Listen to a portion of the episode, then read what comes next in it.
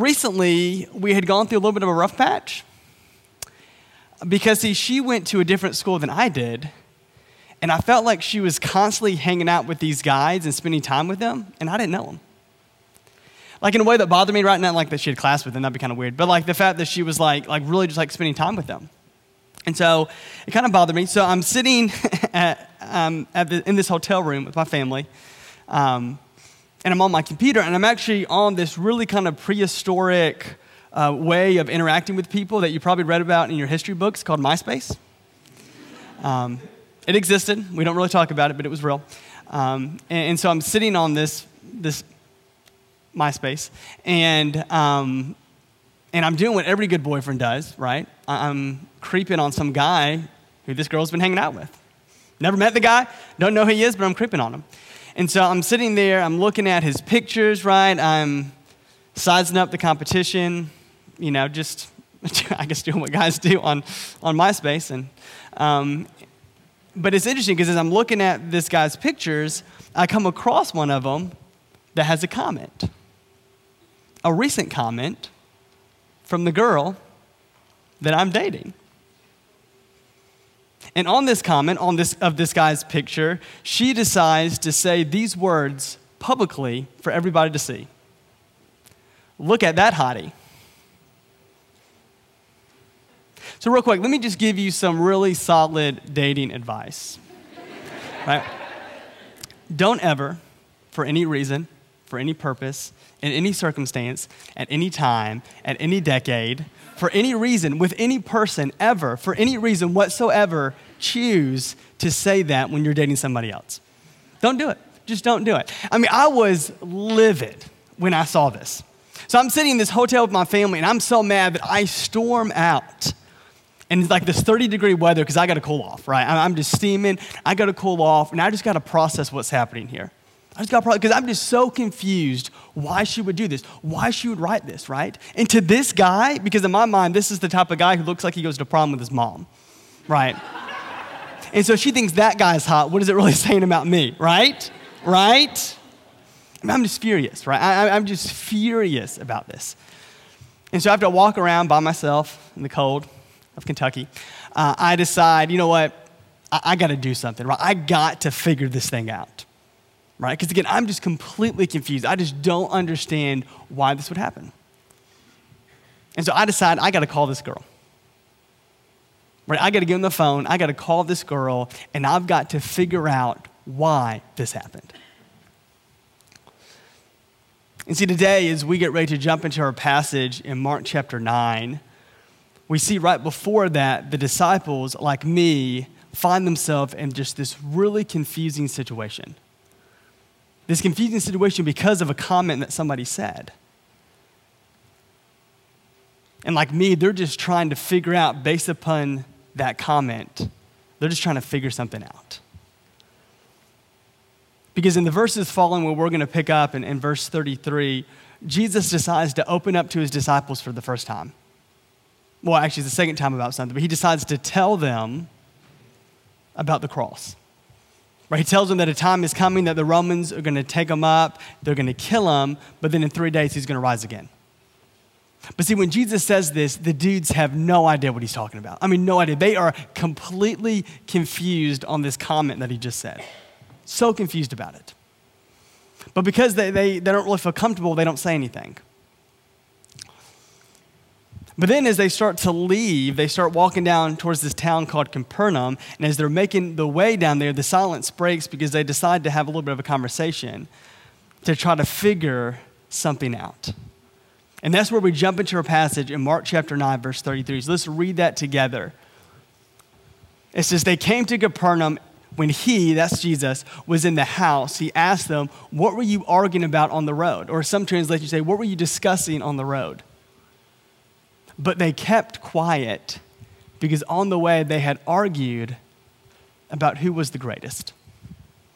So to get why the disciples are trying to figure out who's the greatest, you have to understand what they thought about the Messiah at this time, who they thought Jesus was and what they thought he was going to do. See, the reason that the disciples are so confused on the comment that Jesus had said earlier is because when he talked about being killed by the Romans, they didn't get that because in their mind, they thought Jesus was going to overcome the Romans. Right? People in this day had this vision of the Messiah that he was going to overthrow the Roman Empire that had been suppressing them for years, and that he was going to reestablish this kingdom of Israel, this kingdom like David had and Solomon had years and years ago. And so they're confused. They don't get why Jesus talks about dying. But see, as they're walking, because Jesus is talking about the future, right? Because he's talking about something that's coming up, they decide to have a conversation about what they think the future is going to look like, what they think is going to happen. And so as they're walking and they're just hanging out, one of the disciples decide to ask the great question. He says, when Jesus is in charge, right? Because we all believe that he's going to be, right? Which one of us is going to be his V P? Right? Who's going to have the best position on his staff? And like a bunch of guys who are trying to figure out who's the best college football team in August, these guys just start going at it. Right? They start arguing about who, what they've done. They start arguing about who they think should have that position. Right? Each guy, I'm sure, telling the other ones why he's done the most. Right? He, how he's done enough to deserve that best spot. Right? Each one of them trying to prove that they're the greatest and that they should have that best position, position on Jesus' staff. And so they're using this standard of greatness based upon what they think is going to happen, and each one of them is trying to show that they've gotten closest to that standard compared to everybody else. But then when they show up at this town, Jesus calls them out, and he asks them what they were talking about. They get caught. And see, this conversation that they're having, right, this, this it's strange to us, right? We don't have this conversation today. But even though the conversation is unusual, what they're doing here isn't. Because what the disciples are doing is they walk down this road to Capernaum. It was what we do every single day of our lives. Right? They're comparing themselves to somebody else. Right? They're comparing themselves to each other to figure out how they measure up. And that's what we do all the time in our lives. We spend our time comparing ourselves to other people. Even when we're hanging out with our family in a hotel room in Louisville. But the difference is we don't do it publicly like they were, right? We don't do it as we walk down the road. Instead, often where we find ourselves comparing ourselves to other people is when we scroll through Instagram. It's when we spend time on our phone looking and keeping up with other people. See, so often, and what we've seen in our in our culture, in our lives, is that Instagram has become this place where we try to prove that we're great, right? It's become this place where we try to show everybody that we're living our best life, right? That's why we only post pictures that are perfect, that we've taken sixteen times, or use the best filter, or why we spend so much time trying to come up with the perfect caption until we get to the point that we just say, no caption needed, right? That's our way of getting out of that. Right? We do that. We all do that, right? And so what happens is that Instagram has become this place where we try to show that we're great. The Instagram life has become this standard of greatness that so many of us are trying to live by. And naturally, when we find ourselves trying to prove ourselves, then that's when we compare. That's when we see how we're measuring up compared to everybody else, right? We see how fit we are compared to that guy who always goes to the gym. Or we see how many likes we have compared to that girl who always gets a bunch of likes when she posts. I mean, so often we find ourselves doing this. And see, what's so funny to me is that in this passage, the disciples get called out because of what they did, and they keep quiet because they know that it's wrong. And so even though we, like the disciples, know that we shouldn't compare, right? We know that we shouldn't kind of measure ourselves up to other people. We find ourselves still doing it. We find ourselves constantly doing it, even though we know we shouldn't. And even if it doesn't make us feel good. Because oftentimes when we compare ourselves to other people, we usually don't walk away feeling that good about ourselves. And actually, research shows that. Because a little while back, this is crazy, I read a... It was a research, a study rather, that was done to show how we compare other different posts that we see on social media, right? How we compare ourselves to that. And it talks about how we do that two ways. We do it either upwardly or downwardly, right? So an upward post, or excuse me, an upward direction comparison is when we look at it and we feel like that we're better off.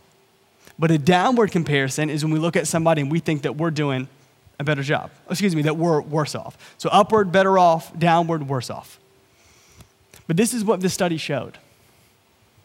On places like social media, when we compare either upwardly or downwardly, both times we walk away feeling worse. Isn't that crazy? Isn't that insane?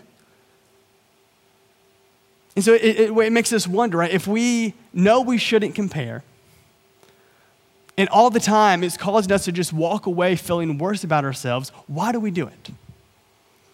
Why do we spend so many time, or so much of our time, seeing how we measure up to other people? So I called that girl in that apartment in Louisville, and I confronted her about why in the world she had made that comment about that guy. And when I did, she just blew it off. Like as if I was the bad guy, right? Telling me that it wasn't that big of a deal, telling me that I was overreacting and that I was still her guy. That's what I figured out when I called her. So no surprise, my relationship with her did not last very long after that. But about a year later, I started dating another girl.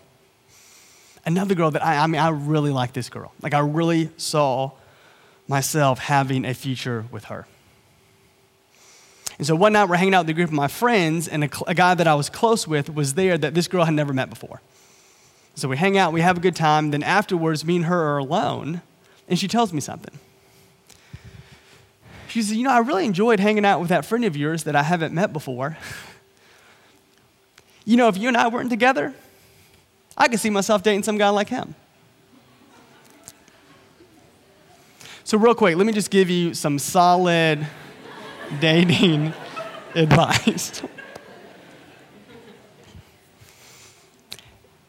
You want to know what's really funny? Unlike the time before, when this girl said that, it didn't bother me. Like at all. Like to the point that I thought it was such a good compliment to my friend that I went and I told him that, which was weird and odd. Wouldn't recommend that. Really calls for a very awkward, you know, exchange with him. But like that shows you how much it didn't bother me. I mean, it did not bother me at all that she said that. Right? So, so the question is why? Why did I respond totally differently in two very similar situations, right? Because in both of those situations, what was happening is that a girl I was in a relationship with was showing that she was interested in somebody else, right? That's what's happening in both those relationships. So what was the difference? Here it is, one word, insecurity. See, when I was dating that first girl, I was not very secure in our relationship, right? Because she was spending time with all these other guys, because she was hanging out with these, these guys that I didn't know, that bothered me, right? So I found myself comparing myself to them, right? Trying to prove, at least to, to, to Jesse, that I was her greatest option. I mean, that's why I was creeping on that guy anyways in that hotel room, because I was insecure. But see, when I was in this relationship with this other girl, as I mentioned, I saw us being together for a while, right? I saw us having a future together. And so when she made that comment, it didn't bother me at all. Right? I wasn't threatened by my friend. I was secure in where I thought our relationship was going. And so I had no desire to compare myself to my friend, no desire to try to prove that I was better off and that I was the guy that she should be dating. Not at all. Because in one of the relationships, I was insecure, and in the other one, I wasn't. And so here's why I tell you this story. Here's why it's so important that you see this. Because it helps us understand why we compare even when we know we shouldn't, and why we compare even when it doesn't make us feel better. Because what that story shows is that we compare because we're insecure. Right? We compare because we're insecure. I mean, insecurity is the foundation for why we feel like we have to measure ourselves to other people, why we have to prove that we're doing better or that we're greater than they are. I mean, just think about that. Think about something that you're insecure about, something that you're not very comfortable about, something that you wish was different about who you are. And I can almost guarantee you, when you see a post or you interact with somebody, it is so easy to be, that's what the area that you're comparing with them. Right? We compare because we're insecure. And so, so much of our lives, we spend it trying to figure out how we can become most, more secure, right? But we struggle to do that, right? And this also helps us understand why we, when we compare ourselves to other people on social media, it doesn't make us feel better. Because we're using that to try to heal those insecurities, right? We're using that to try to get rid of them, but it doesn't do that. And so what this means is so important, because what this means is that we don't compare because we have Instagram. We compare because we have insecurities. Instagram is just the place that magnifies them. And it is so big that you get that. Because so often social media gets slammed, right? It gets seen as this place that causes us to have so much self-image problems, that causes us to think so lowly of ourselves. And so we look at social media, we look at places like Instagram as being the reason that we're insecure. And I hate that, because that misses the mark. It doesn't take care of the problem. It deals with an aspect of it, right? It doesn't get to the root. It deals with the branches. Because the reality is, Instagram magnifies the insecurities more than it makes them, right? It just brings them up. Right, because we have this standard of greatness that's based upon these likes and these shares that we get, that's when we find ourselves comparing to people, because the stakes are high, because how much we are worth as a person is dependent upon that in our mind. And so because of that, on Instagram, we find these insecurities being magnified, right? We find these things that are deep down inside of us becoming or beginning to go up to the surface. And along with that, we experience so many negative emotions, so many difficulties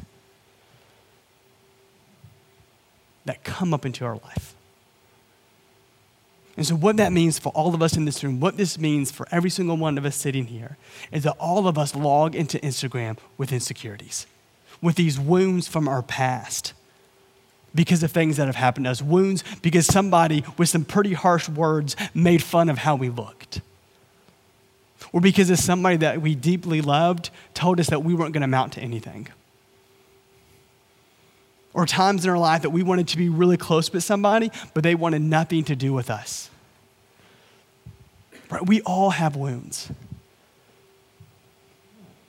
And so what we're trying to do on Instagram is we're trying to cover and to heal those wounds, by trying to prove, if not to anybody else but ourselves, that we can live up to the standard of greatness. But we don't, because we can't. And when that happens, that's when it hurts. That's when we start to worry. And that's when we feel really alone. And we start to hear this voice inside of our head telling us things that we don't want to hear. The voice that's saying to us, you're not good enough. That says you're not doing enough. Or that says you're not enough. And with that, we have this flood of emotions like discouragement and anxiety and loneliness, because we're not living up to this standard that we see all the time, and we're afraid that we never will.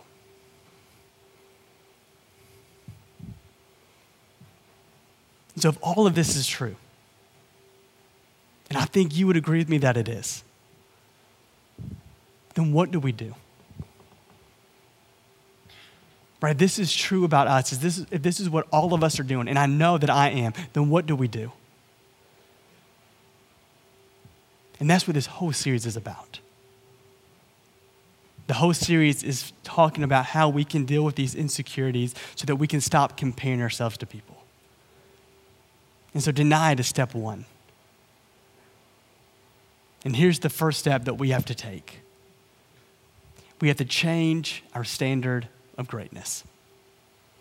Because just like the disciples in our passage, we're operating by the standard of greatness that we've created on our own. Right? The standard of greatness that's based upon how we think we're doing on Instagram. But when Jesus finally does speak to these disciples who are too afraid to, he sets an entirely different standard. He says something that is completely different than what we think. Because this is what we see in the final verse of our passage. Sitting down, Jesus called the twelve and said, anybody who wants to be first must be the very last and the servant of all. Let's read that one more time. It says, sitting down, Jesus called the twelve and said, anyone who wants to be first must be the very last and the servant of all. I mean, after the disciples have spent so much time trying to figure out and debate who's the greatest, Jesus completely flips the script. Right? In this one sentence, Jesus totally dismantles everything that they've been doing and everything that they've thought. Because in this one sentence, Jesus is basically saying to them, look, you guys don't get it. Right? You think greatness is about being better than everybody else. Right? You think that greatness is about proving that you have this life that everybody else wishes they had. But what you guys don't realize is that's not what greatness is. Right? Greatness is putting your friends first. Greatness is seeing other people as more important than you. So if you want to be great, then what you have to realize is it's not about trying to be in the best place. Instead, it's about being content being in last place. So in this moment, as Jesus kind of gently calls out his disciples, what he does is he redefines greatness. And he shows us something here that we have to remember and that we have to hold on to as we continue in this series. And once again, it's one word, and that's contentment. Right? We talked about all night that we compare because we are insecure, right? So if we want to become secure or feel more secure about who we're not, then we have to become content with who we already are. Because see, the opposite of insecurity is contentment, right? Because contentment says, it's okay that I'm not the most fit. Right? It says, it's okay that I don't have as many followers or as many likes as somebody else. It says, it's okay that I don't have a whole lot of friends. And contentment even says, it's okay, or I'm okay with how Jesus made me, flaws and all. See, contentment is having peace, knowing contentment is having peace, knowing that you're not the best and that you never will be. And see, that's okay, because when we understand the standard of greatness that Jesus sets up, then we also understand that when, when we get on to Instagram, that we shouldn't see ourselves as the most important person on there. And so if we want to have this standard of greatness, if we want to live out the standard of greatness in their life, what we have to realize and what we have to do and what we have to be content with is being in last place. The same place that Jesus was willing to take for us. Because we can't forget that Jesus, right, the God of all, was content to step down into this world and to be a servant to all. Right? He chose to lay down his life to follow after us, excuse me, to lay down our, his life so we could follow after him, to die on the cross so we could be forgiven. He chose to do that, and by doing that, he was putting us first. Right? And Jesus even decided to look at us as being more important than he is, even though we're definitely not, right? That's the story of the gospel. That's the story of the cross. And so Jesus here doesn't just give us this standard of greatness. Instead, Jesus was the one that lived it out. And when we follow in his footsteps and we choose to live this standard of greatness out, it's going to be amazing how we change how we see Instagram. Because what's amazing is we'll look at it as a place, not where we're trying to compare ourselves to other people to see how we measure up, but instead we'll see it as a place to celebrate what's happening in other people's lives, to celebrate what's going on as they've shared their life with us. And we'll begin to use Instagram the way that it was intended to be used, to celebrate and not to compare. And so what we have to learn if we want to live by the standard of greatness that Jesus has called us to live by is we have to stop comparing and we have to start being content. We have to practice this in our lives. And we have to learn something that I want all of us to remember as we walk out and as we begin this journey together. Right? In order for us to do this, in order for us to get to the point that we are living out the standard of greatness that Jesus has set, we have to learn contentment over comparison. Right? We have to choose to be content with who we are, not trying to compare ourselves to everybody else. And so this whole series, that's what we're going to do. This whole series, we're going to look at ways of how we can learn contentment over comparison. And it's going to be a process, right? This is something that isn't going to change overnight because our insecurities are deep and the wounds because of those are deep. But each night that we meet in this series, we're going to take steps to do that. We're going to take steps to overcome these insecurities in our life by looking at these different emotions that come because of it. So we'll take time to talk about discouragement. We'll take time to talk about anxiety. We'll take time to talk about loneliness. And as we do, we're going to see how Scripture, how God's Word can heal us as we do that. And we're going to learn how to work through these emotions as we continue to remember this simple but yet so important and so profound reality. Contentment over comparison. And so tonight as we wrap up, here's my challenge to you. My challenge to you is to take this first step and to start to change how you see greatness. To start being content with how God has made you. Because the reason we have things and the reason we don't have things is because God has a reason and a purpose behind that. And so we have to learn to be content. We have to learn his standard of greatness and to start seeing other people as more important than us. Start seeing ourselves the way that Jesus saw himself. And so that's my challenge to you tonight. My challenge for you is to change your definition of greatness and to take the step to learn contentment over comparison. And I promise you guys, as we walk through this series, I think God's going to do some amazing things in our lives. Because as you'll see in upcoming weeks and, and just a little bit, I guess right now, this is something that I really struggle with. Man, I can tell you right now, I, I play this game all the time of trying to see how I measure up to so many different people. And I'm tired of it, guys. I'm tired of it. I'm tired of feeling like I'm not good enough. I'm tired of feeling like I'm not doing enough. I'm tired of feeling like I'm not enough.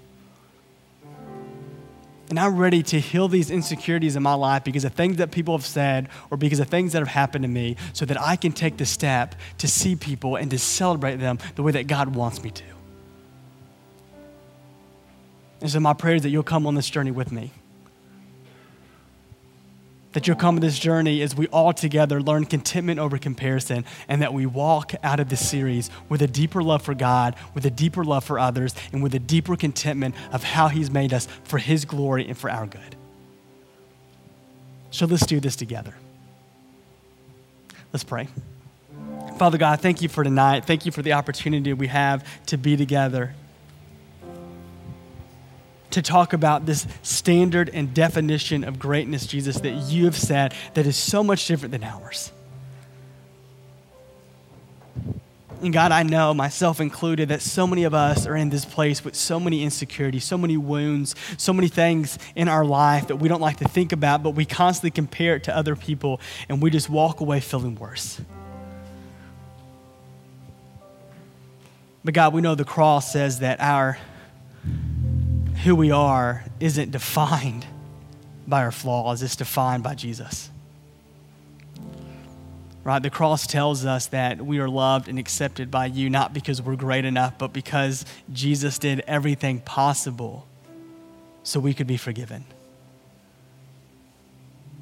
And so God, as we begin this journey together, God, as we take some time to worship you,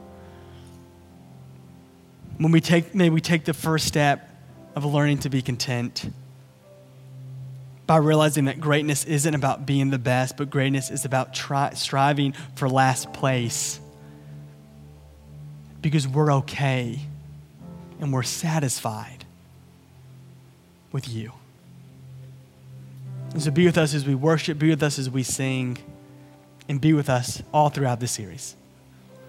In Jesus' name I pray, amen.